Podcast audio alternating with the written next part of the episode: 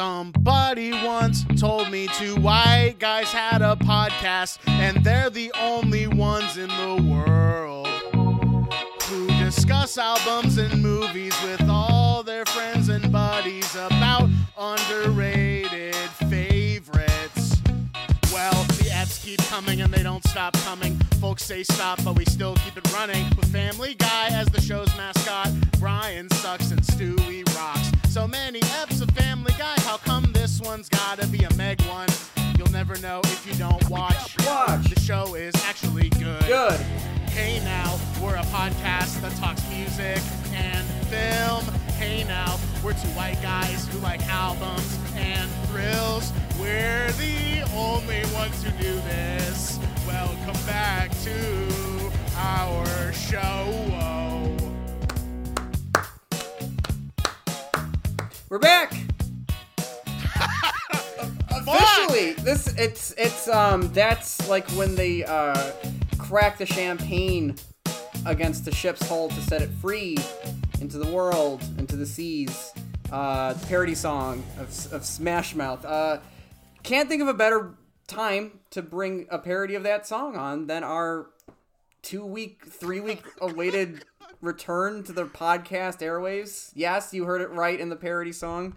Two white guys with a podcast about movies and music. Back on the air! Under Underrated. Underrated. That's this competitive advantage. That's the thing that sets us apart from your blank checks, your we hate movies, your flop houses, How Did This Get your how did this get made, your film spottings. We talk about the movies that they're afraid to talk about. we go in with our military grade Military. weapons, our plutonium, Yes. our AR-15s, Yes. our grenade Yes. And we just rip these fucking movies apart, and they don't stand a goddamn. they don't stand a chance. Uh, what's I? I mean, you know, uh, it, we're just two regular guys that love the funny Joker, the Joker man. You know, it, that movie changed my life. I love Joker, and I should be allowed to say Yes, yes, yes. it, and you should be allowed to say it too. I am. I am not afraid to say. Fuck. Are we ever going to talk about Joker on this podcast? I know you talked about Joker on your podcast. Um, no, we will never talk about Joker on this podcast. Sounds good. Sounds good. Um, So, so we'll never talk about Joker on the podcast. Hey, I'm Joker. That's Robin Williams saying that he's the Joker. Uh, on it's on the list. on the a list. podcast about underrated movies, music, and more with Noah and Mason. I am, of course, the funny talking baby, and with me, as always, is the funny talking dog, Yes. Mason McGuire. Clean. Mason, we're, we're back.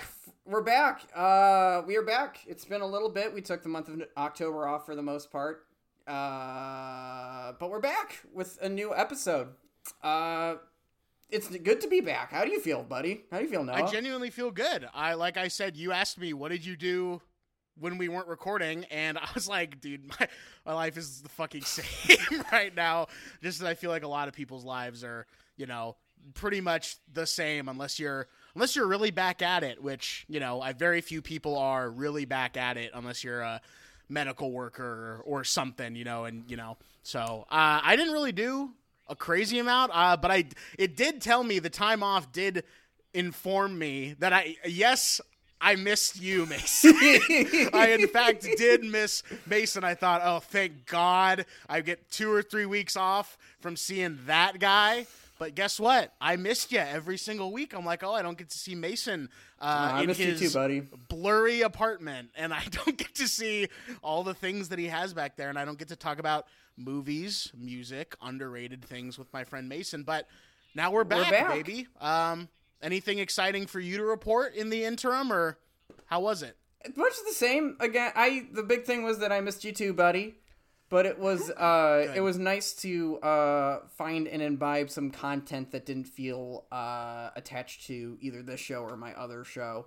Watched a couple good movies. Uh don't remember all of them but they're on my Letterboxd if you're curious i guess. Uh just just you know again, not much has changed on my side either. I'm still working, answering those emails, answering those calls most of the day. But that's it. Played Among Us actually for the first time. Played Among Us. Oh shit! Yeah, and you know what? Can you mm-hmm. can, can you explain exactly what Among Us is specifically because I bet you there are listeners out there and the co-host of this podcast who know what it is but don't know how it works. So, So can you explain Among So Us? So you are a little cartoon crewmate in a ship Yep. populated by other folks, usually your friends. If you can get six to ten people together to play, it's the ideal way to do it.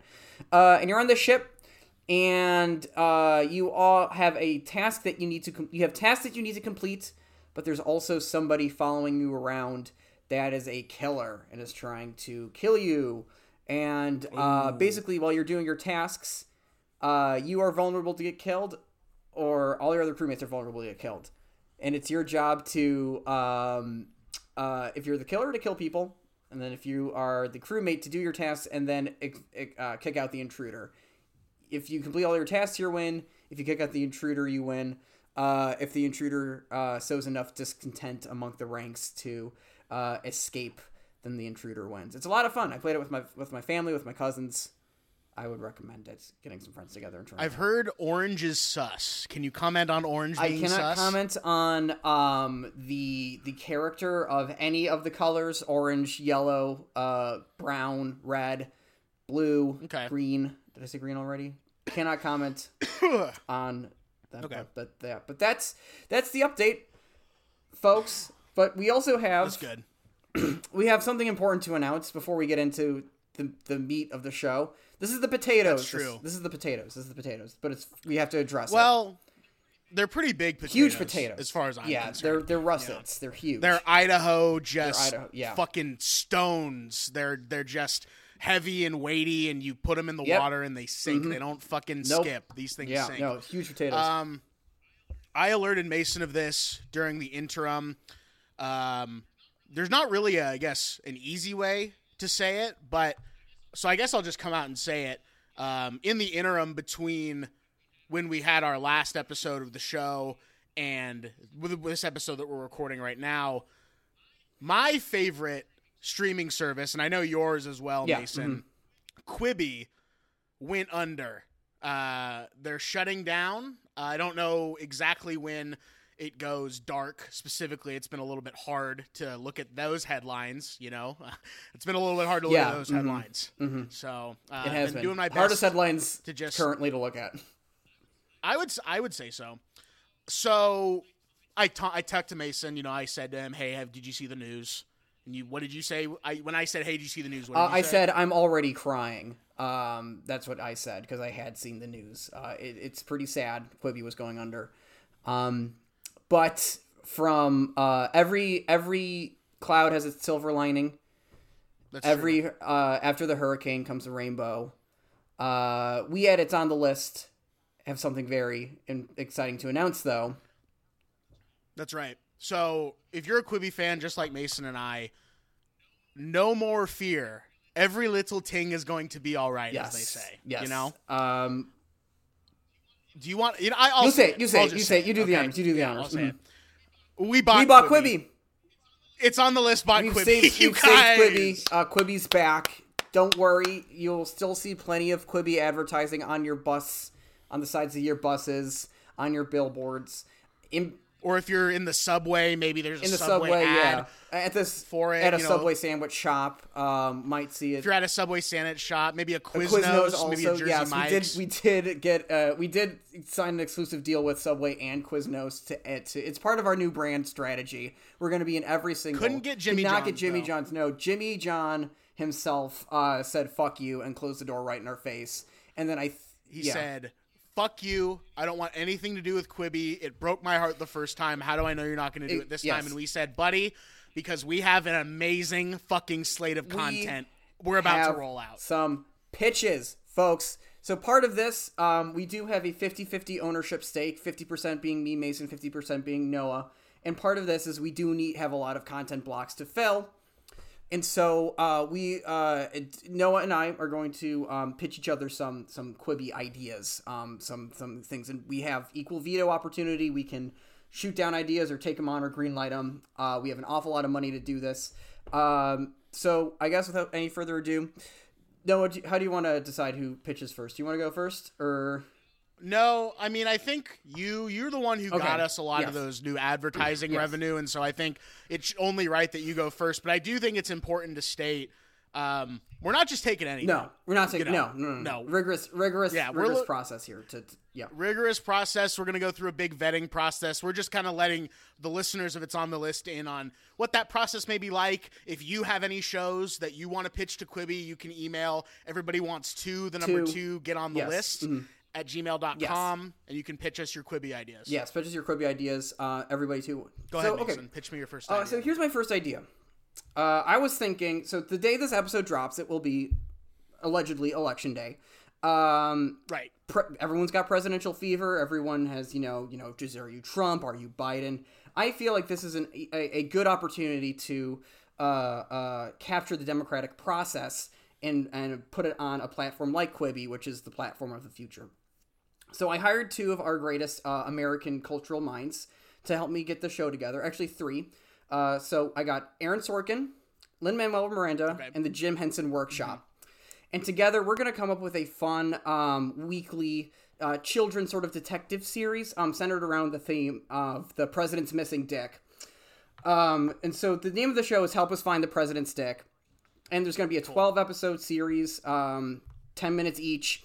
At the end, don't find the president's dick until the very last episode where we'll have a special cameo appearance by the president, whoever that will be at that time. We have made exclusive deals with both Trump and Biden, uh, with the um, caveat that we have to uh, execute um, the loser. So um, look out. Uh, that's that's the first pitch here. Uh, help us find the president's dick. But yeah, Wow. Okay. Um, I did not expect you to bring the heat so early. Yeah. To be Mhm. quite honest Sure. with Okay. you. Wow. Wow. Um, I don't. I think I speak for everyone when I just say we're putting that on Quibi. I mean, oh, wow, yeah, Mason, Hell that yes. was amazing. Oh God, Congrats. thank God. Oh, okay, thank you. Thank, I, I, I'm so Yeah. happy you like it. I'm so now I'm excited. Yeah. So what do you have? What's you, what do you have to what do you have for for Quibi this this for us here? hmm now well now I'm nervous because you just had such a good had such a good pitch, but I'll get I'll get into it anyway. Um so do you remember back when like AMC sort of ruled like prestige TV Sure. Yeah. most mhm. part? Yeah, yeah, yeah. Mad Yeah, Men, you had- Bad. you had things like- um, Low win- Winter Yes, Sun. exactly. Yeah. Low Winter Sun was mostly what I was watching at the time, but um, Oh, I see, you had, you know, Walking Dead as well. That was a big one. Oh, sure. And you remember Walking Dead? I do right? remember Walking Dead. hmm Yes. Okay. Well, what was better than Walking Dead, way better actually, in fact, was Talking Dead. How about that? Okay. You know what? I PA'd for Talking Dead. That was one of my first jobs in Hollywood. We're not talking about that. So No, we're not. But that's it, interesting. Like It is- bringing this back. it's kind of interesting. And so, what I think we should do is, I think we should, um, we should get a Talking Dead style show, but for the most popular show in America, we'll just say it at the same time. Yeah, because we mhm. both know what it is. Yeah. On three, ready, Mason. Okay, one, Yeah. two, three. The Big Bang. Big Bang Theory. Theory. Yes. Yes, Yes. yes. Number one show. hmm So we're gonna have a like a Talking Dead style show about Big Bang Theory called Hanging Brain with the Big Bang. I don't know who's gonna I don't know who's gonna host it yet. That's something we could figure out. Maybe if Lin wants to host it, maybe Hey, Lin and I'll- Miranda can I'll help us yeah, out. Sure. Yeah. Um. Yeah. I, I, I do think you're getting a little bit too far ahead. It's a little too ahead there. I have Sorry. not greenlit the show. Greenlit the show, but you know what? Uh, it was called Hanging Brain with the Big Bang. Is that what Yep. it was called? Yep. Hanging Brain. Okay. Okay. Yeah. I. You know what? Um. Uh, like I said, first job in Hollywood, Talking Dead. I think it's a, a useful. I think it's a sustainable model. Also, um, Big Brain theory, Big Bane theory, Big Bane theory, like you said. Right. Um, most popular show on TV. Um, yeah, man, I see this as a winner. I see Yes. go. Let's go ahead. Let's go. Yes. Full steam on this one. Full steam on this one. Okay. Yeah. mhm. All right. All right. Okay. All right. Okay. Cool. We're, we're both picking up steam. This is good. We're both Yeah, into each okay. other's ideas. Go ahead and Yeah. pitch your second idea. So my second idea, um, I was thinking about how um, it's been a point of contention recently that um, Mindhunter season three will not be on Netflix. Will not be returning like like likely. Um, David Fincher is still working with Netflix. He's directing. Uh, Mank. Um, um, Right. Of course. yes, he doesn't have time to make Mindhunter 3 and also making a TV show is a lot of work, and he doesn't think like he's going to be able to do it. So I propose that we take that off his hands. Um, now, I don't want it to be any confusion. I, I'm kind of seeing this as a separate show almost. So I'm not calling it Mind Hunter season three anymore. We're gonna call it Mine Hunter season three. Like Mine cla- Hunter. Yes, like the classic um, desktop game that you would play, like say in an office-like setting. Gotcha. And we're gonna Cool. take all of the actors from Mind Hunter and place them in a, we'll just say like a, a regional office for a paper supply company. And I kind of want to get away from the serial killerness of it. I think that that's not what we want nowadays. You know, the world is too scary. So it should be a comedy. It should be a light comedy. You know, uh, I I think that we, there's there's plenty of characters that could fit easily into this row. Just just using the first three as an example. You know, uh, you got Holt McCallany as Bill Tench. He would be the boss character, and he's kind of a dick, but he means well, and he has this classic catchphrase that's um something like that's what she said. You know, something like that, something like that. Okay, I'm with you so far. Yeah, uh huh. And then you have, of course, uh, Wendy Carr, the um, and she's sort of like the, you know, why am I here, sort of desk jockey kind of thing. Uh, but she has a big crush on the receptionist. Um, Oh, okay. nice. yeah, and yes, yes, yes. And you know, Wendy's kind of a dry character. She's sort of the she's gonna sort of be the audience favorite. Everyone's gonna have a crush on her, you know.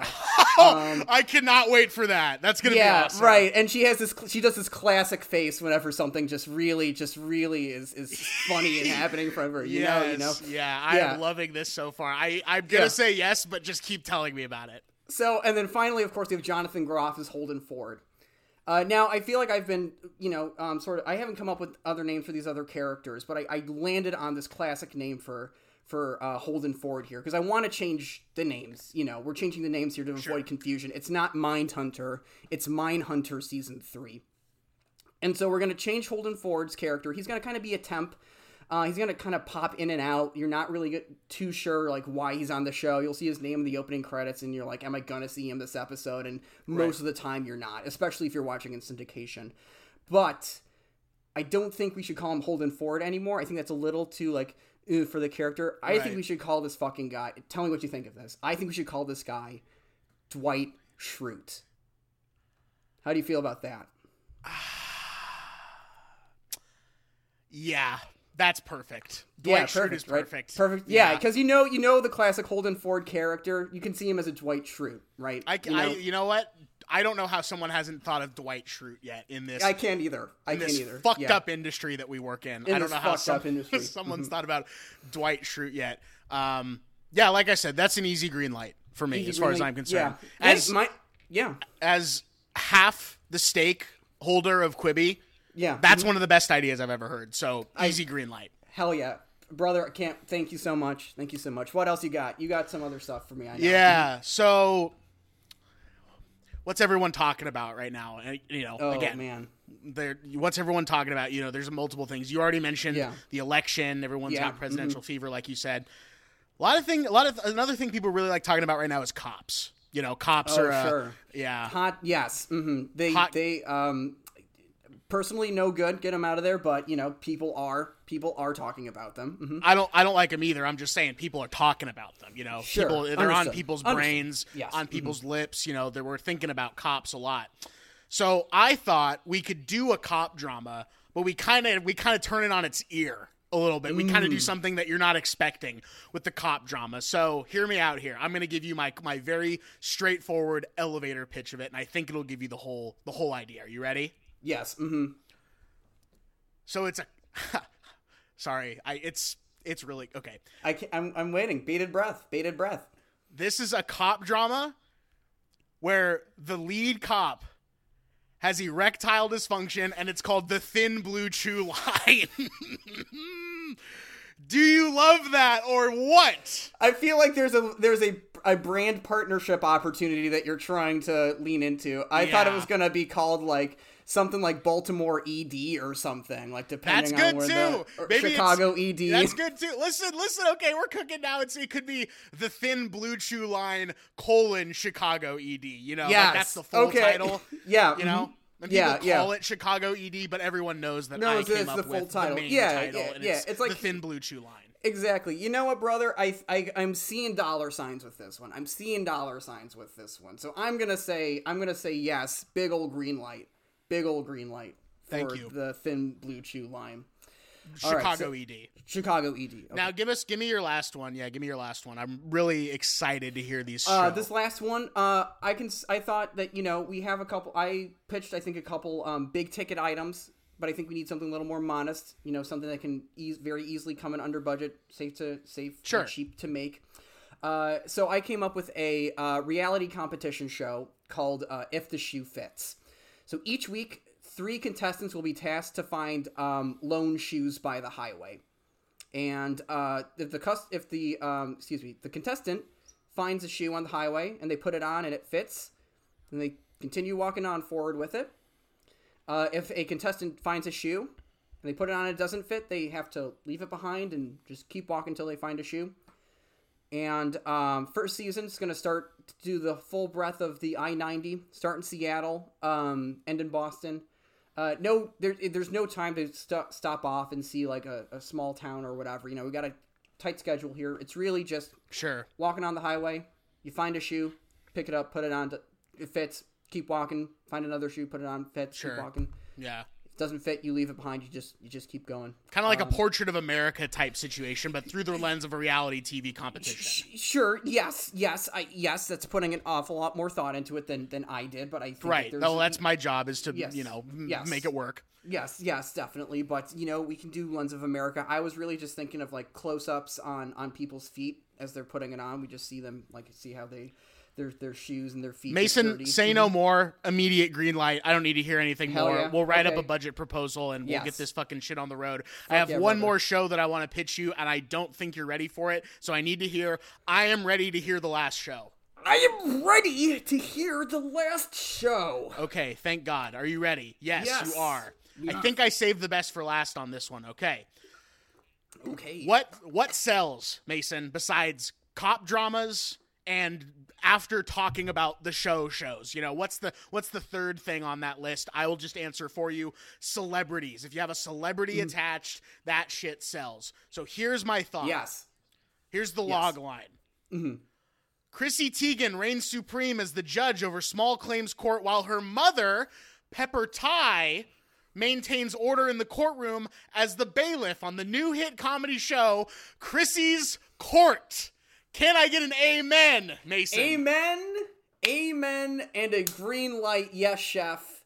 Well, Mason, I have a little bit of news for you. That's actually a Quibi show that really exists. That is not something I made up at all. So I'm glad you're uh, happy about bringing it on to Quibi oh. 2.0. You snuck that in there. You snuck that in there. You little sneak. You, I really liked that show when Quibi was first on, so I really wanted to get it past you and get it past legal, and I think we're gonna make it happen.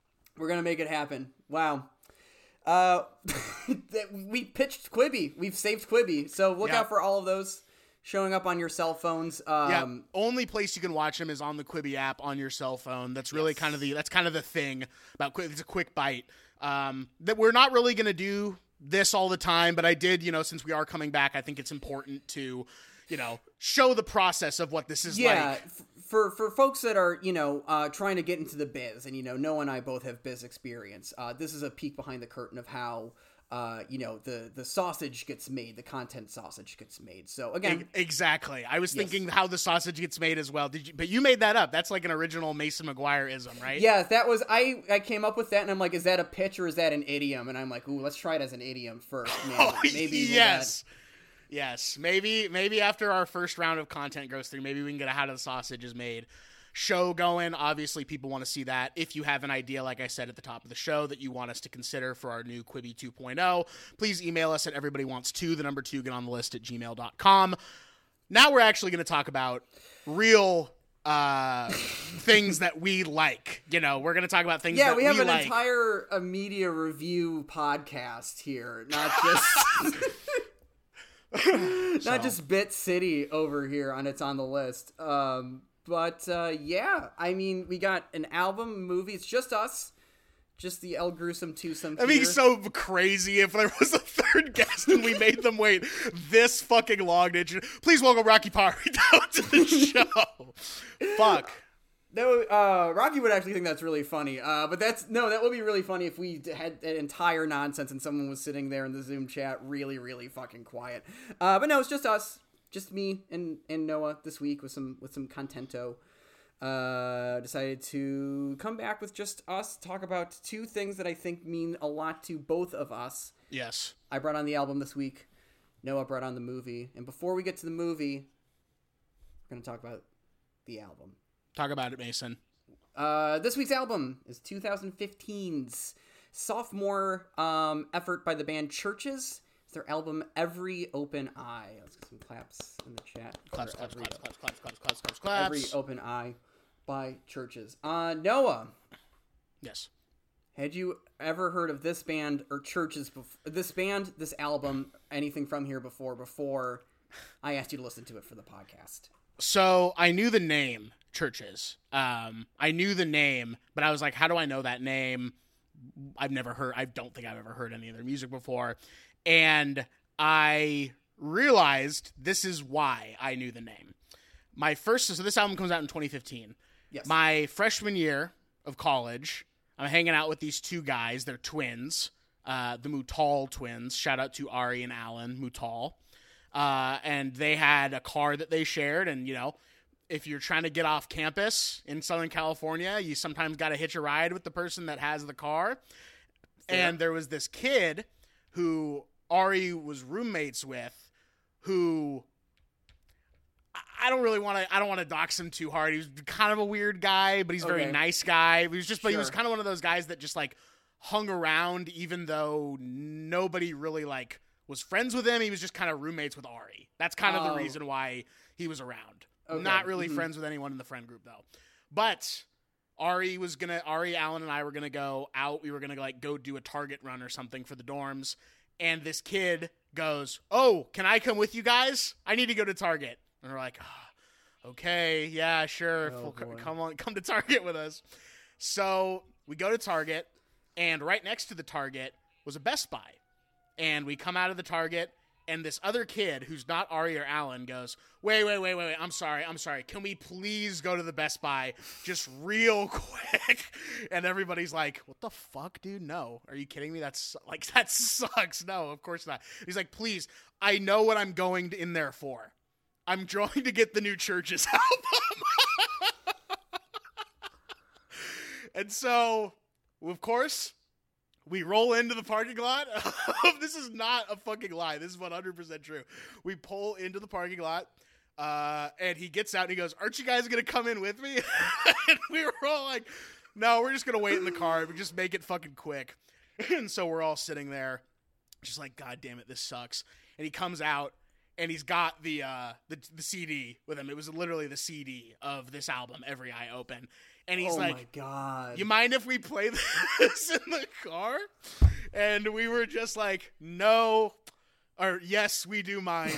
we're he, they had one of those like tape to like aux cord things. yeah, sure. And mhm. so music was already playing out of that, and they're not the Ari and Al are not the kind of guys who would like put up with anything like that. They're like, nope, dude, come on, you're gonna listen to that when you get fucking back.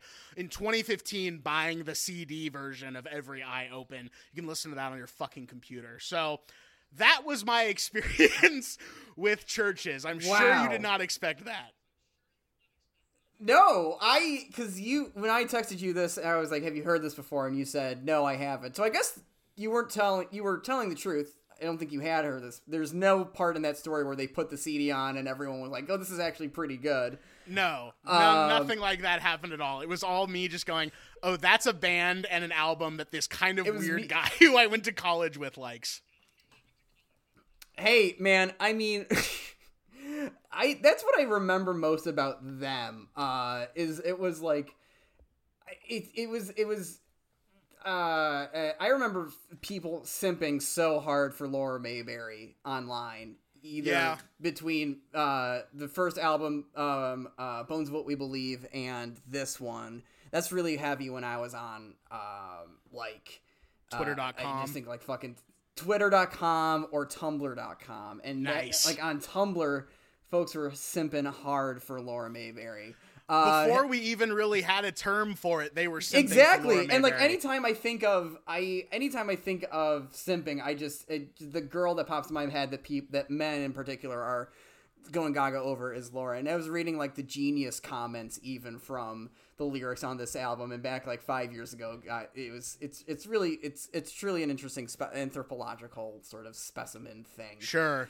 Well, so Uh, that was that was my that was my sort of But that knowledge makes of sense. what CHVRCHES that's, uh, was. That, that's hundred percent who a CHVRCHES fan is, though. You know. Like- well, I'm talking to the other one too. You and this other guy. Yeah, yeah, yeah. So I like um I uh I remember the first where I was exactly the first time I heard a CHVRCHES song or that I can recall.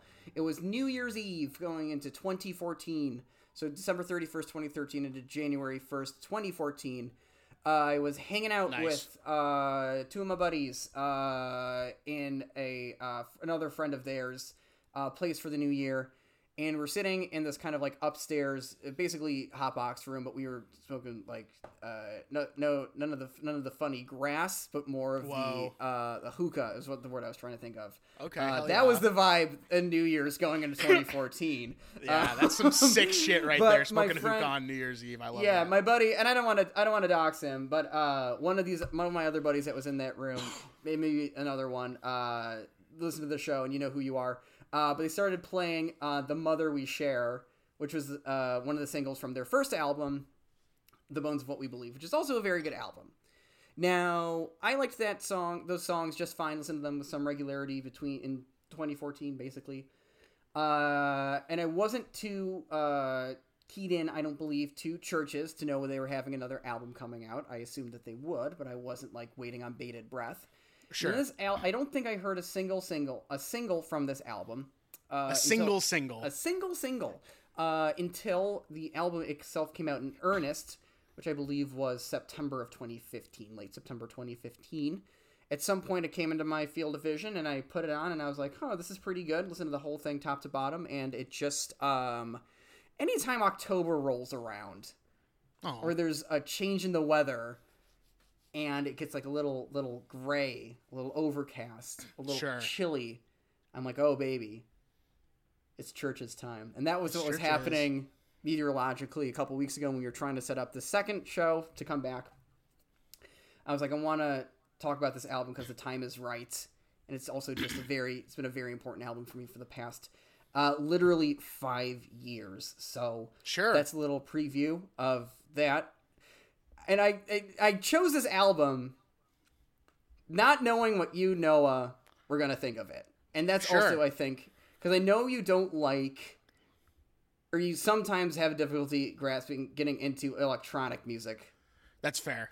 and very fair. but I also thought that you're a man who appreciates just good songcraft and good lyricism and likes to and if there's something meaningful behind it, you can appreciate it on that level. For So sure. was like, how is how is this going to resonate with them? So before, so I'm curious, Noah. What are your thoughts on Every Open Eye, the CHVRCHES album? Yeah. Um I when I first I didn't I, I didn't even know what kind of music they were before I put Okay. the album on. That's how much I didn't know about them. That's how much I just they were not in my mind's eye at all. I could not even tell you what the genre of them is, you know, prior to listening to this. Mhm. And my first listen, once I realized, okay, this is the kind of music that we're in for, you know, uh, it was very much like, kind of just reminded me of like driving to school in the mornings with the radio on. I mean, you and I both grew up in sort of like not warm climates. I'm from the Pacific Northwest. You know, you're from the burbs Yeah. of Chicago, and so Yeah. you know, going to school most days, it's either dark, wet, or cold, or all of them. You know, like it's it's or it's, all of the yeah. it's something. It's like some mix of those three things, and yeah. more often than not, uh, it was mostly cold and wet for me. Not always dark, but very cold and wet. And I just have like memories of either being driven to school or once I was old enough driving my sister and I to school of just having the radio on top 40 hits or whatever it is like before we had like the ability to actually like play our own music out of the car you know with bluetooth or Right. aux cord Mhm. or uh, a lightning cable or whatever listening to songs that would just come on top 40 radio that all sounded kind of like this album. They didn't sound exactly like this Yeah, album. mhm. They didn't necessarily all have some meat behind them. Some of them were literally just this is a fun song that you can dance to. but I was very excited listening to this album. I was very into this album as a whole. I actually ended up listening to the special edition and the only the only difference in the special edition is that there's three additional songs at the very Yes. end. Those are called Getaway, Follow You, and Bow Down. Of those 3, I think Getaway is probably the standout of those extra tracks. Um, not to say that Follow You and Bow Down aren't good. I would say then Bow Down is my second favorite of the additional tracks, and then Follow You. Mostly because for me, what works so well with this album, and I think maybe it wouldn't work to the degree that it does, is if Lauren Mayberry wasn't singing. She has such an amazing voice and she has like such an amazing like Yeah. range that she's able to like convey both emotionally and just like melodically that I was just very I was like very it was like a very nice listen. Like I was like this is very like uplifting music. This is very like exciting music. This is very thoughtful and thought provoking music. And I can't really tell you 100% why, but just purely on the surface, it worked for me. So that was kind of my initial. My initial read of it, I definitely enjoyed it more the second time. I will say this because I actually do listen to the albums uh, twice, which is a funny Yes. bit that we do on the show. Love that bit. Yes. Uh, that Mason doesn't actually listen to the albums twice, and I do because haha, yes, chef. Um, but really, really nice album. Like really, just like fun to listen to, exciting, uplifting. Just kind of put me in a good mood. That's kind of where I'm at with it. Give me, give me your experience listening to it, or react to my experience. So I- like that a lot. I like that this is an album that brings you joy because this is also an album that brings me a lot of joy. It, any every time I listen to it, and it it sometimes I uh, like. It's almost like right before I think to put it on that I'm like, is this really still gonna hold up after all these years? And it and it still Sure. does, and it still makes me. It still like kind of satisfies um, the sort of same emotions that it did for me when I was first listening to it, and I like if I had this on CD or vinyl or something, I would have wore it out the amount that I listened to it back in 2015 because it's just like I, at that time I really needed an album that was kind of like this that kind of dealt with uh, sort of uh, t- turbulent emotions. Um, it was it really reflected a situation I was going through at the time, um, and it made me feel really like kind of uh, resilient and tough, and that you can you know kind of work through um, you know, turbulent times, turbulent emotions, uh, difficult relationships, things of that nature, um, and come out the other side. Um, at least, like, if you're not like at your fullest potential, like, with just at least you've made it out and come out the other side, and that's kind of Yeah, and just You're yeah. optimistic to a certain degree, you know. Even if you're not fully there, you're like, oh, things are looking trending upward. Right, yeah, because this is an album that I think has a lot of fun, like just dancey pop songs, but are about like being kind of either getting like kind of uh, beaten down emotion, like beaten down emotionally, or beaten down ti- like tired. Um, and I don't know. I think the songwriting on this is just incredible, uh, ju- and the production too. It doesn't really like. Um, I think that they do a lot with a little. It's just like an electronic trio, basically. Um, you know, and I, it's just it's just an album that brings me a lot of uh, uh, comfort, basically, at the end of the day. Um, and I want to talk in particular about the song uh, "Clearest Blue," which is I say this a lot, but may actually be the greatest song ever written. Um, haven't All right, I don't know. I don't know if I go that far, but yes, okay. I'll enter. I'll, I'll entertain that for a sec. Um, cause it's I it's maybe this is just a me thing with my own brain what I like music wise. Um, when that drop comes in this song in that song, and you feel like you're diving into clear blue water, the clearest blue water, Oh, and you're just okay.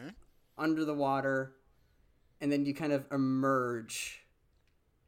That's the song that that that's the feeling that song gives me of just like just Aw. driving into clarity and emerging. Um, it's a it's a really powerful song. It really just hits me in that good spot, uh, honestly, and a lot of these other songs do too. Never Ending Circles does. Um, I really uh, Bury It also hits me in that good spot. Higher, Never Ending Circles is an amazing song to start out the album with because it's got a real heavy like kick drum to it, so you really are like feel like Yeah. you can do anything. It's very inspirational Yeah. sounding. Um, have you ever played? I think I've actually talked about it very briefly on this show before. Have you ever played the game Life is Strange or know anything about it? I don't. Is that the one that started Gamergate, or is that a different one? Really hope that it didn't start Gamergate because I that would just be fucked up if that was the one that started I'm- Gamergate. yeah, I don't I- think it was. Um, but Life is Strange is a story based, like your choices have like impact on like what happens in the story type thing. Mm-hmm. Yeah. Um, and it has this just like feeling to it of there's no other real way I can put it as succinctly as American anime. Like it has like a overblown, very like maximal emotion, I guess, like vibe to Yeah. it. Everything Yeah, it mhm. feels very like sweet and saccharine without being like overly so. And that's kind of the vibe that I get from this. Like it's very Yeah. much like American a- anime music that you would find in like I, there's no real American animes that I can like think of Yeah. off the top of my head, but It's funny that's you the say vibe. that because, yeah, it's. I think that that's a good read on the vibe. I just want with the caveat that this is a Scottish band, so this is Scottish anime technically. yes, Um, that's fair. This is this is Scottish anime, Yeah. which is what fucking Vikings. That's what their that's what their anime I- is. Is listen, just I- I Merida, got- come here, Merida from I got well. Speaking of the ex, the extra songs on the extended edition, one of my favorite ones was um, "Follow You" because it has that like because that the lead guy I don't know for, forget his name. Uh, oh dear. Um, but uh, they really let his like Scottish accent come out in the singing there. And it makes it sound like a vampire theme, and I really like that. That's "Follow You." That's not. So the album ends with "Afterglow." Uh, goes from Never Ending Circles through to Afterglow there. Um, but I'm with you. The entire album itself is, is it's very earnest. It's very maximal. It's uh, kind of it for me at least. It kind of fits like huge, like uh, huge but protective and comfortable armor almost. I feel Sure. kind of invincible whenever I listen to this album. Um, and, but it's also I think the uh, it's a, there's a very it's a very vulnerable album too. It's it's about uh, you know just really I, I think reckoning with uh, your own decisions and, and stuff like that and um, you know uh, trying to find strength and common ground and eventually deciding like you know working through that and coming out the other side just with yourself and for yourself i think. That's like kind, of my read on it. That's what i'm coming to now uh, five years strong listening to it. Um, but i think you're absolutely right that this is kind of huge and very sincere kind of anime music and um, stuff that really makes you feel powerful especially first thing in the morning. So I mean, I don't know if I have too many other thoughts about it other than that. Uh, It would be interesting to double bill, double bill for an album, I guess, or do like a double, like a back to back listen. Put this on first, and then put a thousand gecs on. Yeah. because I think that a thousand gecs, although sonically sounds different from this in a lot of different ways, you know, uh, I think in terms of feeling and vibe, they're very similar. Yeah. They're just sonically varied, very varied, and very different from each other. There's a lot of different sounds being used in a thousand gecs that we covered with thomas back in the la days obviously.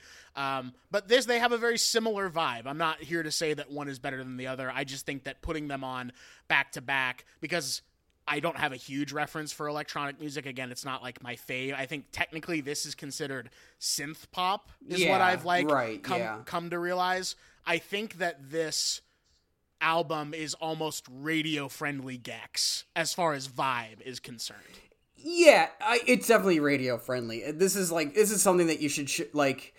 In this extended edition, there's a version of "Bury It" with Hayley Williams, and that's also kind of the energy Oh, here too. You know, um, but uh, yeah, it, it's it's it's just really just strong pop music, and just something about really good pop music that just, especially when it's about like kind uh, just just difficult emotions like this and difficult circumstances uh, which were very relatable to me at a time, um, makes makes me feel very uh, good. Uh, I got my my Mercedes valuable player right at the ready here, and that would before be before Yes? hold on i before. don't want to okay, shoot sure. your, shoot okay, your you have another too pitch for me. fast. You have another pitch for me. listen brother i'm not pitching you anything ever again. uh, no, I just have some fast facts about CHVRCHES Okay, yep. and um, mm, I think just about CHVRCHES as a whole. Maybe not this album specifically, but I got some fast facts for you. Noah's fast facts. Are you ready, Mason? Noah's Fast Facts. Yes. hmm Thank you, Chef. Thank you for the intro. Uh, in 2003, musicians Iain Cook and Martin Doherty. So I don't know who you were thinking of originally, but it was either Iain Cook or Martin Doherty it's for the Martin. band's vocals. Yes. But anyways, Yeah. Uh, they met as students at the University of, this is a cool name, University of Strathclyde in Glasgow. Ooh. That's where they went to school. That's like some Harry Potter shit. that is Strathclyde. Very, very Harry Potter. Strathclyde. You said that like Quagmire. you said that like Quagmire from fucking Family Guy. You, you nuts. Uh, Doherty joined Cook as a member of the alternative rock band Aerogramme, but the two quit in 2007 when they became frustrated with the band's sound and lack of exposure. Doherty was then offered a role as a touring member of the Twilight Sad. That is the name of the group with the Twilight Sad and brother. That's all I have to say to that is nailed it on the name. Um, but quit in Nailed it. 2012 Nailed it. after growing tired of playing someone else's music. The two had become jaded with alternative rock and decided to start their own project, aka CHVRCHES. CHVRCHES. So that's the first fact. Uh, in September 2011, Doherty produced an EP for the band Blue Sky Archives and asked vocal and drummer, you guessed it, Lauren Mayberry, if she would be interested in singing backing yeah. vocals for an electronic music project he and Doherty were working on. Mayberry was intrigued by the offer as neither of them had any background in electronic music. So they kind of just asked her on a whim because they thought she was talented, but they didn't really know what they were doing. It sounds like they didn't really have a strong attachment to electronic music originally. They were very much in like these like Paramore esque groups, if I can say Right, that. So kind of interesting there. That is kind of interesting. I think that make that like kind of um that is interesting. I, I got to listen to this music again with that in mind, not know like because I just kind of let this album exist in a bubble. I didn't know too much about the band itself aside from people simping for Lauren Mayberry. Um, but uh, it's interest. It'd be interesting to think about this as like a electronic project from some like alternative rock musicians. Very cool, especially because like at the time it's like i mean my chemical romance is technically i guess alternative if you want to call it but it's definitely more Yeah. like pop punk emo-y you know so it's like if they're coming from that background you know making electronic music it's Yeah. very much like that's probably why these lyrics are you know so deep and have such emotional reach um, Yeah, because yeah. you don't really get that a lot of the time in most electronic music at least what i'm familiar with i'd love to be proven wrong on that um the band members settled on the name CHVRCHES, which uses the Roman letter V instead of a U. I think that's kind of if you don't even know any of their music, that's like something that you know about them is that they have a V in their name instead of a U. Um, this spelling was Right. chosen to differentiate themselves from actual churches. When people search them online, that's literally what I found out. Um, there was no That's cool. conscious decision to have a name with religious connotations. Instead, the band members felt that the name gave, quote, a strong vibe that could be interpreted in many ways.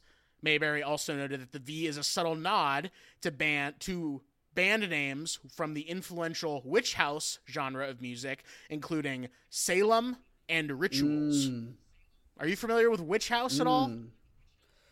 Uh, I think it came up in discussion of Farrah Abraham, so that is my. Uh, yes, it did. Fuck that. That is. Uh, that's all I got to say about that. Uh, okay, I got some more. I got two more fast facts for you, and then we'll All never speak of Farrah Abraham ever again. yeah. Okay. Uh, the original play was to have Doherty sing, but Mayberry was promoted to lead singer after they heard her full range of vocal abilities. So Doherty does sing on, I think, two tracks if you're counting the special edition of this record, but Lauren Mayberry, you know, just has an amazing voice. Since they're like, we gotta let we gotta let her freak fla- freak flag fly on this, and Yeah. I'm glad they did.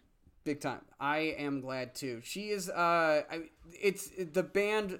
The band is a band, but it's hard to kind of uh differentiate. Like, I don't know. She feels like the star, sort of. You know, she's definitely the front person. I feel, but man, I think they work so well as a unit too. Um, that you know, even though she's the lead vocalist, she doesn't really outshine the work of the other two guys. Uh, good band, good singer, good. Uh, Good band, good singer. One more fast fact for you. yes. Known for their clean sound, CHVRCHES musical style is usually tagged as electronic or synth pop. Neon Gold described their sound as, quote, a godless hurricane of kinetic pop energy. I don't like that description. A godless hurricane. I think that is. Why don't you put it in your fast fact there? Because that's what they said, and I wanted to be true to Neon Gold. Kitty Empire of the Observer. That's a, actually a good name for a band. Kitty Empire. That's her Yeah. name, but that's a good name for a band. Um, she wrote that they quote make accessible electropop that's only just short of truly brilliant. Hmm. Hmm, interesting way to connotate that. Wired noted following every Open Eyes release that the album, quote, cements the group as today's heir apparent to New Order, Depeche Mode, and other titans of British electronic music. That's probably a good um, comparison. Is there like a more Yeah. upbeat Depeche Mode type situation? I'm not crazy Yeah. about Depeche Mode. It's a little little bit too dreary for my taste as far as electronic music goes, but those are my fast facts about CHVRCHES. Uh, I hope you learned something, folks, kids listening out there. I know this is a kids podcast, so kids, I hope you learned something. Uh, Mason, Yeah. who is your Mercedes valuable player for every eye open? Uh, my Mercedes valuable player is the song "Clearest Blue." Uh, has been since the first time I heard it. Will probably continue to be. It's one of my favorite songs. Uh, I wrote down the words I was listening to it: painterly, building, swelling. How does that drop just not make you want to flail wildly? Flashing club lights, like taking a fucking dive and emerging. Baptism, crashing wave, all in less than four minutes. Uh, it yeah, it's it's it feels uh, it's one of my favorite pop songs. I do, even though it hurt, pains me to admit that I this I do agree that they are just short of brilliant. Um, I tried to listen to their follow up album to this, and it was just uh, no good. I think that this album though is probably it's it's their best so far. I think I would really like for them to come back and do something as inspired as this in terms of just like sheer feeling though. Uh, this is an album that really really does it for me. Uh, which is why I love it so much, which is why it's one of my favorites, which is why I wanted to bring it on the show. Uh, and to also shout out in Clearest Blue, uh, had a very healing um, dan- uh, dance to that at the former um, Dance Yourself Clean back in 2018, I think. Um, or yeah, I think 2018 could have been 2019. Don't remember. Went with uh, Ken's Meadows, uh, friend of the show, former uh, wife of Sonny Dion Jr. Uh, we would go dancing together, and one night they played the song, and um, it was a fun, fun time. So that's that song means a lot to me. It's come into uh, my life at a lot of important points. Uh, full recommend for me on this album. That's all I gotta say. Else, Noah, what's your MVP, and how do you recommend this album? So my Mercedes valuable player on this is just got to be Lauren Mayberry. Uh, her voice. Um, I think I'm not going to say if nobody else was singing these songs that I would enjoy them less or more, but because she is singing these songs, I do enjoy most of them. My two least favorite songs on the album are the ones where she's not singing. I don't necessarily enjoy Doherty's voice as much. Um, those are probably my I guess like low points of the album. Sure. I'm Mhm. also there's what there's one other that I can't remember off the top of my head where I'm not crazy about um, the the beat or whatever it is, but probably Lauren Mayberry definitely uh, her voice is my Mercedes valuable player of every eye open by CHVRCHES and then my favorite Every open three eye. my every open eye every open eye uh, my favorite little run on this album is if you're listening to the non-special edition it is the last three tracks on the album which is Nice. playing dead bury it and afterglow i love how afterglow sort of like if you're not listening to the special edition is just sort of like this cheery bright like literally you can like feel the brightness like coming off of that song even if it is like Yeah. slightly bruised there's like a nice like aura Yeah. i guess that that song emanates does- and so Yeah, yeah. You brought up like driving to school first thing in the morning when it's really dark. Like this song f- does somewhat remind me of like driving to school early in the morning and then being like as the sun is rising and like on like a winter day. Like that just kind of like slow sort of waking up and dawn literal dawning there. Uh, but yeah, it's it's it is kind of, and I like listening to Afterglow and it being the last album because it is kind of an abrupt shift from Bury It. Like Bury It's a very powerful up song, and then it just kind of shifts immediately into this very hazy, bright uh, number. But uh, that's a good run there. I like that. So uh, I'm, I'm done talking. No, you don't have. You listen. You're not done talking, brother. We got a whole movie. We do. I'm done about, about that. About that. About the, the album. But uh, but yeah, I, I so gotta recommend- tell you if I if I gotta recommend this movie or not this movie. I gotta tell you if I recommend this album or not. And Mason, I will say this: if I hadn't listened to the album twice, I probably would have given it a conditional recommend. But I am going to give this a light recommend. I think. Yeah, look at that. I'm gonna give it a light recommend. I think even nice. if you're not a fan of electronic music, might have some fun with this one. Very So, nice. Happy. There you go. Happy- That's that. happy Thank day. you, chef. Thank you, chef. So Oh. let's let's move on to the the main course here. Actually, Oh, yeah, yeah. This is this is a whole fucking turkey with stuffing and Yeah, brother. whipped cream coming out the fucking ears. Yes. and cranberry sauce all over the fucking walls. Um, four four full uh, uh, sweet potato pies and some pumpkin pies too as well. That was the other thing I was thinking of. This is a full fucking course here. This movie. yes, and in the craziest possible way. We are, of course, talking about Spaceballs from Spaceballs. 1987. Claps, claps, claps, claps, claps for Spaceballs. Do, do, do, do, do, do, do, do, do. The, the, the so close to being Star Wars music that plays oh, throughout God. this. It's uh uh man. Spaceballs. You brought on Spaceballs to the podcast. I love that. I did. Um, I will. I will get into it. You know, but I am. I do want to hear from you first, Mason. what is your relationship to Spaceballs, and I guess Mel Brooks in general? It's kind of hard to talk about any of his movies without talking about him as a man. Exactly. Uh, this is a movie that I knew as collected bits before I sat down and watched the whole thing. Like Sure. I picked up either Pizza the Hut or the little Jawa things doing the Bridge Over the River Kwai m- music, um, or May the Schwartz be with you, or just any of the bits kind of before I sat down and watched this movie for the first time in probably sixth grade. That was probably how old I was. I think it was sh- either shortly before or shortly after I saw Airplane for the first time. So I was really into Okay. kind of parody movies. And uh, when you're into parody movies, you got to be into Mel Brooks. Um, Yes. I just I love the guy. You know, you can't. You, he is just such good fucking, just comedic energy. Um, and just such a good.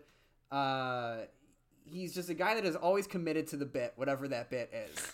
That's a- you could say that true. about any of his movies. Um, and uh, yeah, I also love this movie because it was a Star Wars parody, and I think I must have watched it, um, or you know, when I was really into Star Wars, and uh, you know, it's. Uh, that's all kind of all I have to say about it. You know, it's just it's also something of an important movie to me, which I didn't re- uh, realize until I was sitting down and watch it again for this show. Just like how important this movie was. I think this is probably I had the DVD as a kid. I think this is probably one of the first like movie commentaries I listened to, which is just Mel Brooks talking.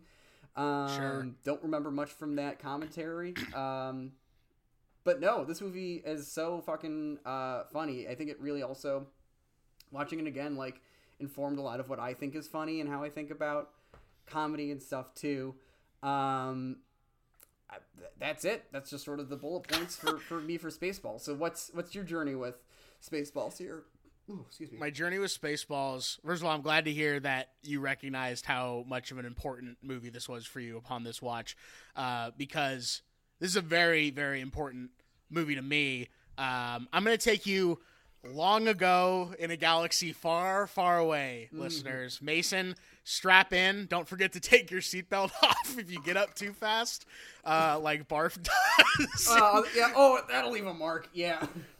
apparently that was improvised by Candy. Like that uh, that moment Ugh. wasn't supposed to happen. and Candy he forgot king. to take his. I know he forgot to take his seatbelt off and just improvise that. Which you know, I've heard he was genuinely like a great guy. I like, know, from that's what you hear. people in the world is that he was like actually a sweet man. Yeah, that's what you hear, and it just it just breaks my heart that he's not with us anymore. Uh, I love John Candy. I do too. He was amazing. Um, but anyway, so this movie again, I'll take you back long time ago in a galaxy far, far away. Um, Noah was obsessed with Star Wars, as I think a lot of young children are, who are a. I think a lot of kids are obsessed with Star Wars, and also I think in addition to that, whether they realize it or not, are just obsessed with movies. I think if you really like Star Wars, Yeah. you probably also just really enjoy watching movies. Not only is the original Star Wars A New Hope basically Joseph Campbell's monomyth hero's journey type thing, you know, Right, pretty mhm. much straight up. But there's just kind of in that original trilogy everything to love about movies. There's special effects, there's good writing, there's, you know, cool shit happening, there's cool characters. You know, it's like everything that you could really want in a movie happening at a very basic level. And I don't mean basic in like a non intelligent way, I mean basic in a way where it's like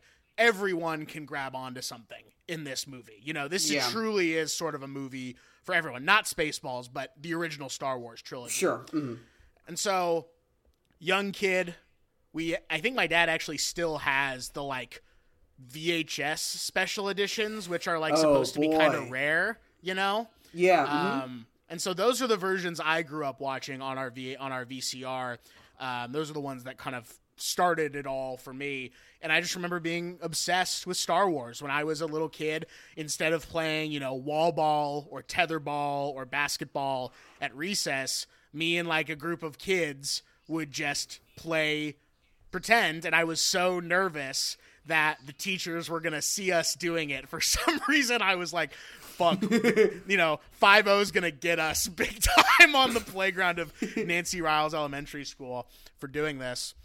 And I just loved being in that world. And I think a lot of the time my like my like choices that I would make when I would like play pretend with my friends were often based in Star Wars. Sometimes I think we would literally would like go to that world and pretend to be, you know, in Star Wars at recess. And so it was just a huge part of my life. And I think I saw Spaceballs at the perfect time. I was probably in fourth grade when I saw it. So I was probably 10 or 11 when I saw it. And I just remember thinking from the very from the get go, from the ti from the title crawl to the spaceship that's way too fucking long, you know, that takes forever Yeah, to go across uh-huh, the yeah. screen. I remember thinking in my head, "Oh, I thought that about the spaceship that it took way too long to get across the screen in Star Wars." You know, like that was a thought that I had and yeah, the title crawl is kind of silly, but you sort of buy it, you know, Yeah, like even uh, right from the very beginning I was like this is silly, but I'm buying it. And I think that is what makes Spaceballs work when it works is that it truly loves its source material. It truly loves the world that George Lucas created in Star Wars. And I just remember watching this in like 4th grade and thinking to myself, this is my favorite movie. It's funny. Yeah. It's basically Star Wars. Yeah. And there's just like like they say asshole and shit in it, which Yeah. are words that you don't get to hear very much. I Yeah. don't think they drop the F bomb in this. I can't remember if they do. Do I- you remember if they do? I thought I heard Colonel Sandurz say it at the end when they the out of the self destruct key is out of order when the failsafe is out of order. I thought I heard Colonel Sandurz say it, but I couldn't be sure, and I also didn't have the s- subtitles on when I was watching it, so maybe fake news. Well, maybe fake news. Maybe Mason is a complete liar, but we'll have to do a quick double check on that. But either way, even if they do drop it, you know, it's one time, and so Yeah, yeah. you're hearing swear words, which is always cool to hear in a movie This- when you're a yeah, kid. is ex- extremely, and I think you you're onto something there. That this is like, and this is why I love it. I think, but this does have like a little kid's um uh, idea of what uh, Star Wars basically is. Is that there's like a, a, a princess with like funny funny ears, Hair. yeah, funny Yeah. hairs. Uh, I do love that they combine the Luke Skywalker and the Han Solo character because in my mind when I was a kid, like it I didn't really like care one way or the other about either of them. I kind of like both like qualities in both of them put together. So it does Sure. really like make sense um, that they're like kind of the same character. Uh, I thought that uh, the Joan Rivers robot was hilarious as a kid too. I don't know if I, I would have come up with that that bit as a kid, but I do love that this movie uh not and this is the thing i think is similar with all of mel brooks's kind of parody movies at least is that there is much about parodying um the source material as they are about kind of the experience of watching the movie. And this is a Totally. big um because like you know it's so much of his movie, especially in Blazing Saddles. You think about the huge climax where the cat like they all crash into like the kind of the musical stage or whatever. Yes, yes. Um, but this one in particular, this is a movie that I think like had like with this. I was watching The Simpsons a lot, probably when I was watching this movie too. And there's so many good like just fourth wall and clever fourth wall break movie uh, bits in this, like Yep. the uh, not just the merchandising thing, but as soon I love that as soon as they introduce the merchandising thing, it's everywhere in the movie after that point. yes. They yes. never they never hint that that's where it's gonna go until you meet yogurt, and then afterwards they have the VHS in the spaceship. Miss, Mr. Rental and Mr. they're watching yeah. fucking they're wa- what part of the movie is this now it's happening right, Right now now. What happened to just that? can't fucking believe it yeah. Oh man, it's so awesome so awesome. I mean, most of my notes for this movie, honestly, were just was just me writing my favorite bits. i also that is also most of my notes so here's what we'll do ready uh Yeah. i'll say a joke that i really like then Mhm. you'll say a joke that you really like Okay. and that's what that's what we'll do for the next 10 maybe hour who knows Yeah, But, exactly. Um, um go ahead and say your first bit that you like mason Uh, I'm just gonna start off strong here. Uh, I love that it's a galaxy very, very, very, very, very, very, very, very, very far away. I think that I just Yes. want to just shout out the title crawl in general, just because I was watching this, and that popped up and it made me giggle, and then seeing the name Princess Vespa made me giggle, and then the name Planet Spaceball made me giggle. Yeah, So- so many jokes without actually anything happening on screen. It's Yep. awesome. Oh, Um, what's next? that's a great bit. Yeah. Um, I don't think mine are in order of when they occur. Right. Uh, I just kind of remembered like, oh, I should probably write down bits that I like. And you already actually mentioned this one, but we can we can deep dive it now.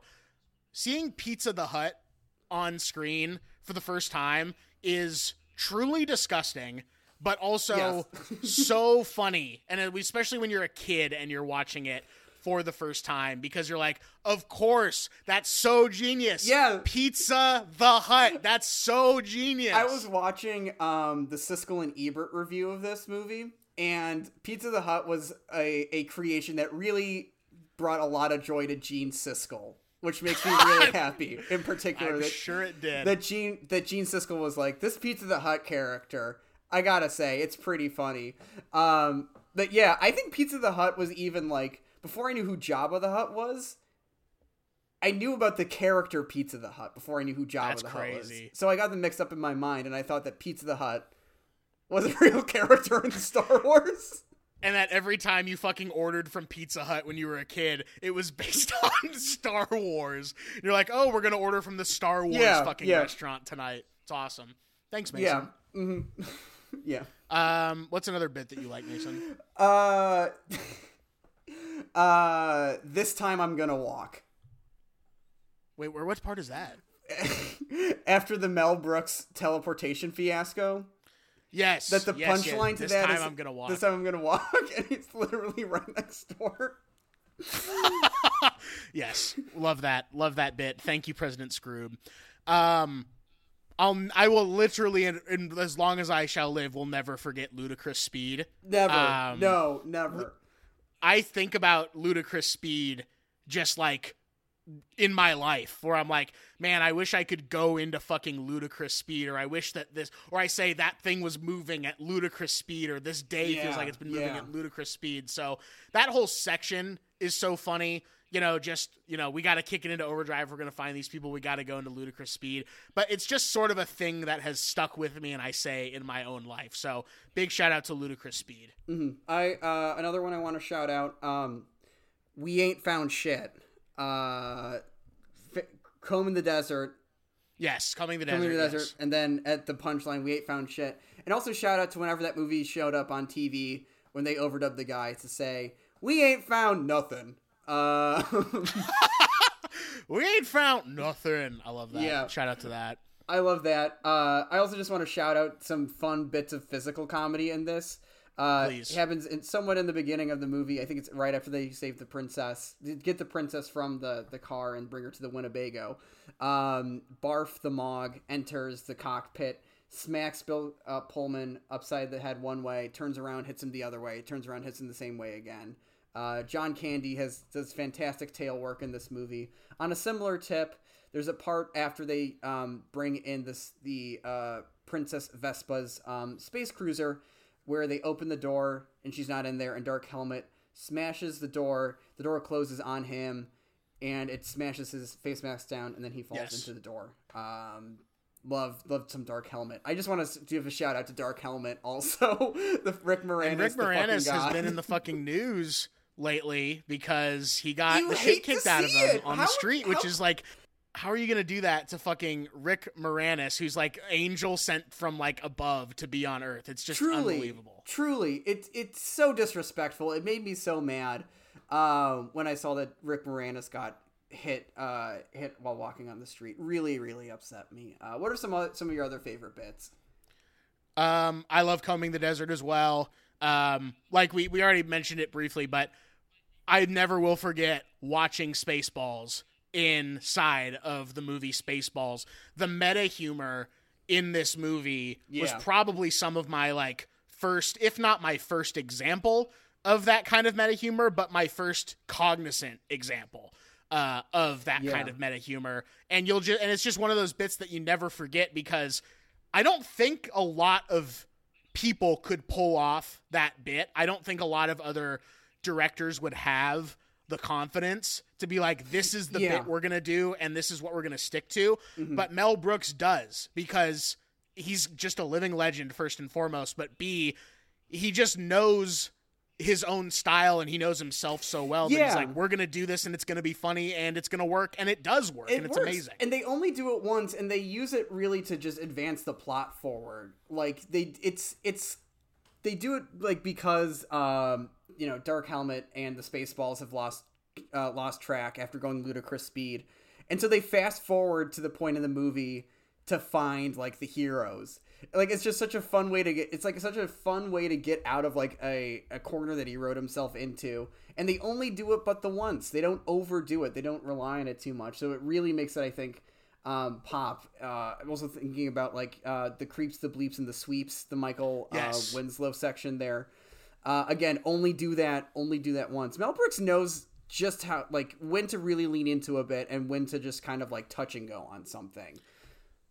Absolutely, and I think that's prevalent in his other movies as well. Um, I'm thinking of Blazing Saddles, Yeah. when uh, Cleavon Little's character says, "Excuse me while I whip this out," and everyone's you know terrified, and they think, "Oh my God, is this guy really going to expose his cock you know, in Yeah. front of this entire town?" And then he just like I think he takes out a speech or something like that. I can't remember what it is, um, but they really only go there sometimes they Yeah. don't go there all the time and i think part of that has to do with the time in which he's making these movies Yeah. blazing saddles is 1974 spaceballs is 1987 um, so i think it has a little bit to do with the time and sort of american sensibilities but i also think he knows i can get away with this if i don't lean in too hard and people will come back Yeah. even the most staunch republican i guess for lack of a better Well, term it does help. will come th- back Yeah, it does help that this movie's like PG and really leads into like the PG-ness of it, and it's like right. It doesn't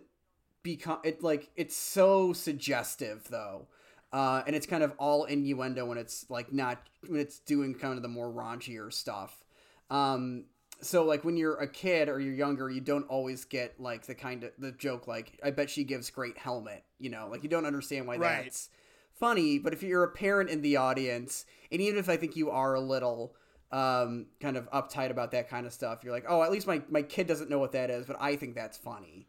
You know, exactly Um, exactly that's what I really appreciated about this about this movie, uh, and I don't think that you really see those in comedies anymore.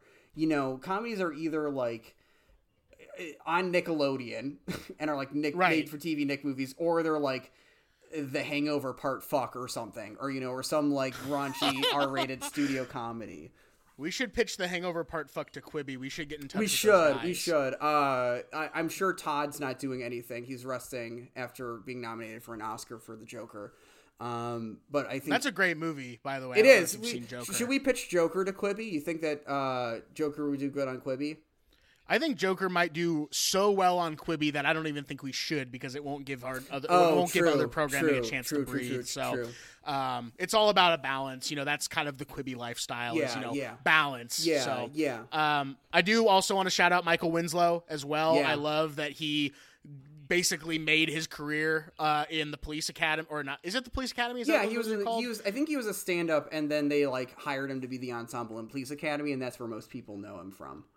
Yeah, because I mean, people know him whether they know him or not because he's the guy who does all the sounds. I have a fast fact about him uh, coming up when we get to that section. Coming but up, fast couple fact. other. Holy shit! Ho- holy shit! Um, I also love the major asshole bit, and he says, "What's your name? Asshole, sir. Major asshole. How many of you on this ship are major assholes?" And they all fucking stand up. Yeah, I- They're just like Yeah, they're just doing all that fucking shit. Um, that's part. It's just so good.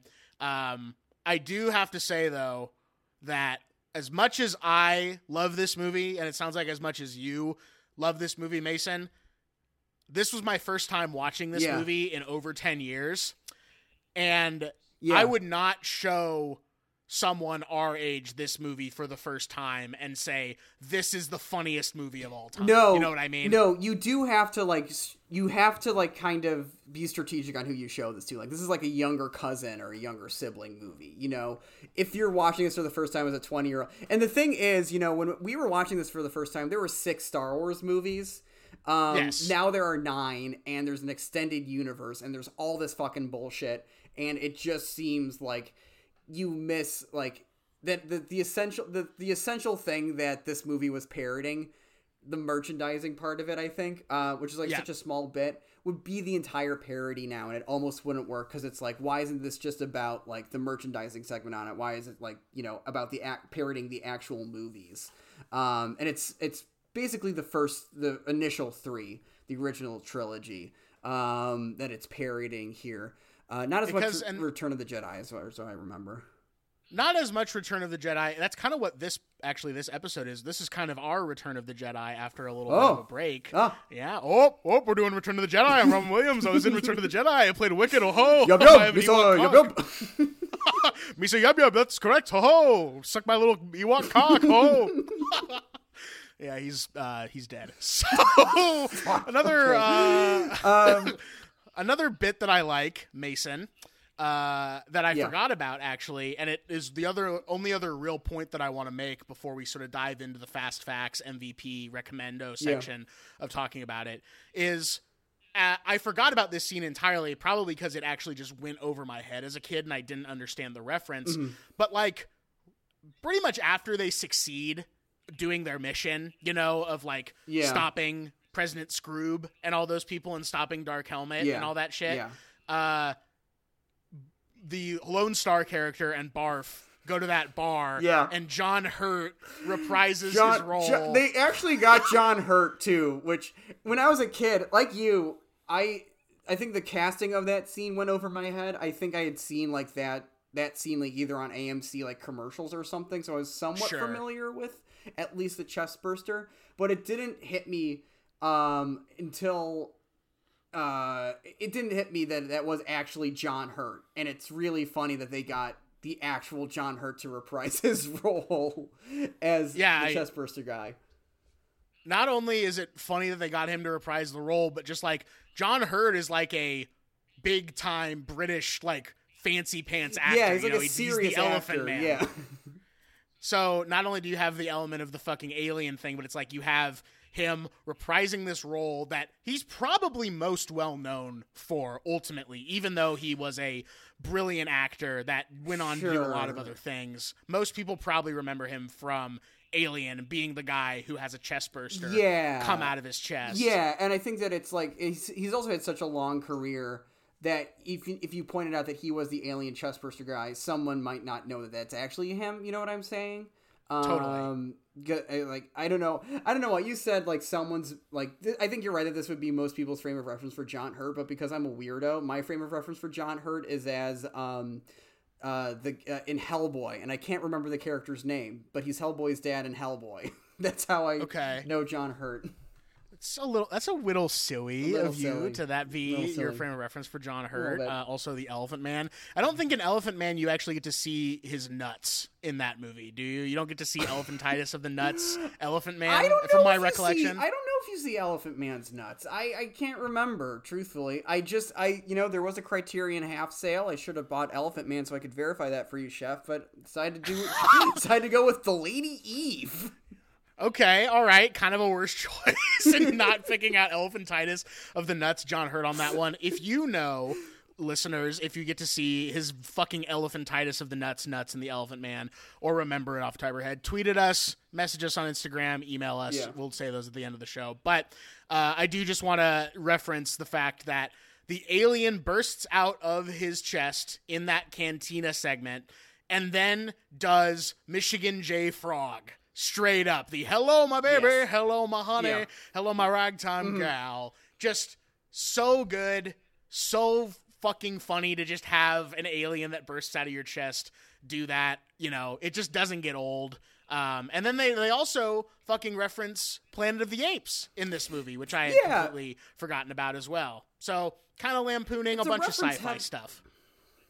Yeah, it's a very reference heavy movie, and it's it's so uh, I I can't you know knowing how much you love Family Guy, knowing how much you love this movie, just doesn't.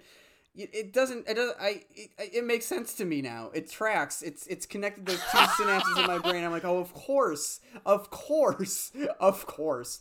Um, but I'm not above a reference, and it is it is funny to see. Uh, it, it's funny also. I mentioned the Siskel and Ebert review, and it is funny in that because they were uh, Ebert was kind of like. Why are why now? Why is this coming out ten years after? And it's weird because it was almost like a, a semi prescient kind of thing because in the 80s, you know, there was re- the way that I know it, uh, uh, Return of the Jedi comes out in 83 and throughout then they kind of like build the Star Wars brand, toys, books, stuff like that. Still very much a niche thing. Right. It's not quite the phenomenon that it is until it gets re-released in 97. Uh, Lucas does the initial special edition edits and then Phantom Menace comes out in 99. And Mel Brooks was kind of ahead of the curve on this one, you know. Um, and for that we have no choice but to stand. Yes. So I'm curious at this point. Do you have any more fast facts, uh, or are you good to do MVP? Oh no, Mason, can you hear me at all? I think we I think we got I uh, just big got time zoomed zoomed big time. just now. All right, chef. So you mentioned you had some fast facts to give us. Why don't you give us some of those fast facts about Spaceball? Yes, chef. I would love to give you some fast facts right now. Okay, we mentioned Michael Winslow, everybody's favorite bleep bloop actor. Are you familiar, Yes. chef, with Michael Winslow? I am familiar with Michael Winslow. Good. During his scene, Michael Winslow did most of the sound effects. In the DVD audio commentary, Mel Brooks jokes that they saved around a thousand dollars by letting him do this. Don't know if that's a joke or not, Mel, to be honest with you. kind of just sounds real, like you actually saved some money because he's a good sound effect guy. But Yeah. I do like that there are just people out there that were like Michael Winslow who were like, I'm just going to make sounds and that's going to be like my thing. So shout out to Michael Winslow on that one.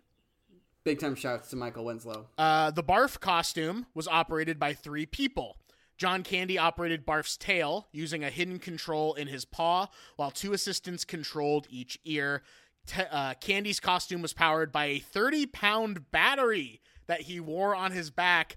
That sucks. I am sorry, that John does Candy. suck. That's brutal. John, thank you so much for taking one up for us on that, bro. You were really God, no one else like him. No one else like him. Who who has the dedication to the craft to carry a thirty pound battery around? Fuck, God, man. that's that that's that sweet little touch of candy there. God, That's a God love that's him. a little mwah, morsel of candy. Uh, Yep. Tesla Motors, quick fucking Oh, turn Jesus. from something that's so pure and sweet to something so evil and gross. Uh, Tesla Motors has used Spaceballs Starship speeds as inspiration for naming their acceleration modes. In homage to Spaceballs, Tesla has ludicrous speed for acceleration beyond its insane mode and Plaid mode. You hate that, don't you? I'm so mad. I'm so mad at you for for for putting that in my head. Bro. Okay, okay. What's the other fast fact? Sorry, not everyone can be fucking Elon Musk. Um, Uh, okay. Now that now that I've destroyed Mason for the rest of the episode, uh, Bill Pullman got the part of Lone Star when Brooks and wife Anne Bancroft saw him in a play. He had never seen Star Wars prior to filming. Brooks had unsuccessfully tried to sign on big name actors such as Tom Cruise and Tom Hanks. Pullman said, quote, I think Mel was hurt that they didn't take him up on it, but then it attracted two of the big comics of the time, John Candy and Rick Moranis. Once that was secured, then he said, Heck, I'll throw somebody in nobody knows. And I got a chance to do it. So that's Bill Pullman on uh, playing Lone Star. And I'll be totally honest with you. Gun to my head, could not tell you another movie that Bill Pullman was in. Sorry. Independence Day. I haven't seen Independence Day, actually. I'm sorry. I've never seen Wild. Independence Day. Okay. In Wild. Okay. Uh, I don't know if that quite qualifies as show material, but that is a movie that I have a little bit of a, an appreciation for. Uh, but I think you're right. I, I it's it's I got Bill Pullman mixed up with Bill Paxton a lot. Classic thing to do. Classic thing to do. It's like getting mixed up uh, Laura Linney and Laura Dern. Or, Or, Laura Linney and Laura uh, Les from 100 Laura- gecs. Yes. we love to do on this show. Uh, Yes. one, one more fast fact for you, and then we'll jump into the MVP and recommend section. In a 2013 TV interview, shortly before receiving the AFI Lifetime Achievement Award, Mel Brooks stated that he personally obtained George Lucas's full permission to parody any and all things Star Wars related, but on one condition. Do you know what that mm. condition is, Mason? I I don't actually know what that condition is. What's this condition? The one condition is that absolutely no merchandise of any kind be produced from this movie. This is the reason why all yogurt and the dinks oh. do is merchandising. It is also why none of the merchandise seen in the movie was ever mass produced or publicly sold because if you don't know, the reason why George Lucas is like the only billionaire film director of all time is not from the paycheck he got for inventing Star Wars. It's the licensing toy deals that he was able to sign yeah. post the success of the first movie. So I get it. To be honest if I'm George Lucas, I get that as a business decision. Is it Yeah. unfortunate that we never got a Barf action figure or a uh, RC, you know, like cruiser or whatever? Yes, but you live and you know, live and let live, live and let die. It happens. Uh, I am. I mean, that was a, another thing that I'm just realize, like thinking about now. Uh, is I was kind of mad that there were no Spaceballs action figures. I know. because especially in the scene where Dark Darth Dark Helmet is playing with his action figures, I'm like, that looks kind of fun. I didn't include that this fact, but I guess since you brought it up, apparently that scene was improvised. Where they just said yeah. Rick Moranis like on the day, you know, just improvise with this, and then that's how that scene started. So shout out to Rick Moranis for Shout out to coming Rick in Moranis. clutch. Yeah. Mason, Yeah. well, who's what's your MVP of Spaceballs? Speaking of, it's Rick Moranis. Yes. Um, I love old, I love good old Rick. He he's an angel amongst us. I think that he is. Um, I love his his nervous, nebbish, like kind of comic persona because I feel like as a kid, as a nervous kind of weird kid, I was like, oh. Je suis. There's me on the screen there. uh. Louis Tully was a big guy for me. Dark Helmet is definitely so this movie i don't i don't think that this movie would mean as much to me this means the- the most to me of any mel brooks movies i think because of the star wars connection and i also think because of um of uh uh rick moranis in it uh i think he does such a good job of um of playing dark helmet as this like really pathetic guy like kind of almost like a pre kylo ren kind of kylo ren sort of situation That's very good. I don't know. I love the character of Dark Helmet, and that character of Dark Helmet would not be the same without Rick Moranis. So for me, it's Rick Moranis as my Mercedes valuable player. Who's your Mercedes valuable player for this particular movie here? Uh, great pick uh, on Rick Moranis uh, being your most Mercedes valuable player. He's great. He's one of the most memorable aspects of this movie, playing Dark Helmet. Uh, it's always fun to see a little guy play a big evil doer because it's Yeah. just that's what evildoers are at the end of the day are just tiny little guys. Uh, whoa, maybe a little Yeah. maybe a little real opinion from Noah on that one. um, whoa, but I guess by proxy, my Mercedes valuable player has to be Mel Brooks, but it's just the jokes in this movie. This Right. is Yeah. a movie that I will just continue to go back to purely for the jokes, um, and not to you know n- you know hold not to not hold my nut basically on this one, but this is Right. I almost was gonna give this the unprecedented conditional not recommend, but I guess the conditional not recommend is basically the same as the conditional recommend is what I like Right. equated it to in my mind. So I'm gonna give it a conditional recommend because, like I said, if we're showing this movie to someone who for the first time who's not younger than 12 years old, probably aren't gonna like it very much. Like my friend right, right. um, Noah Davenport commented on my Letterboxd entry of this. Ages like whole milk out in a hot day's sun is what he said. Um, and I don't know if I necessarily Noah. fully agree with Mr. Davenport on that one, but I will say I didn't enjoy it in the same way that I did when I was younger. Yeah, it's yeah. definitely one that you have to have seen when you're younger. You had to have loved Star Wars, and it's just going to be always a movie that you carry fondly in your heart with you. Yeah. But if you're watching this movie for the first time, you know, at 20, 21, 25, 30 years old, probably not going to make a big impression on you, if any impression at all. Yeah. So, conditional recommend, unfortunately, although personally I love the movie, but conditional recommend is what I'm going to give it. Yeah, and I'm with I'm right in the pocket with you there too. Um, this is a conditional recommend for me. The condition being if you uh, grew up with the movie and want to go back to it. I don't think it ages quite as poorly. I think that you can definitely mature from this movie, but I don't know if you can like grow out of it, especially if it like meant a lot to you at some point, where it's like uh, you know, like some of the jokes are are shitty or whatever, uh, or it doesn't like quite the pacing's kind of like not quite there. Um, but I don't know. I it it has such a special place uh, for me, and it made me giggle. It put me in a little a little giggle fit watching it, and that's a, a mark of quality, if anything. So you know, it's it's worth the time. It's only an hour and a half, honestly. Uh, the credits are four minutes long, which is very strange. Um, but it's not. It's an easy watch.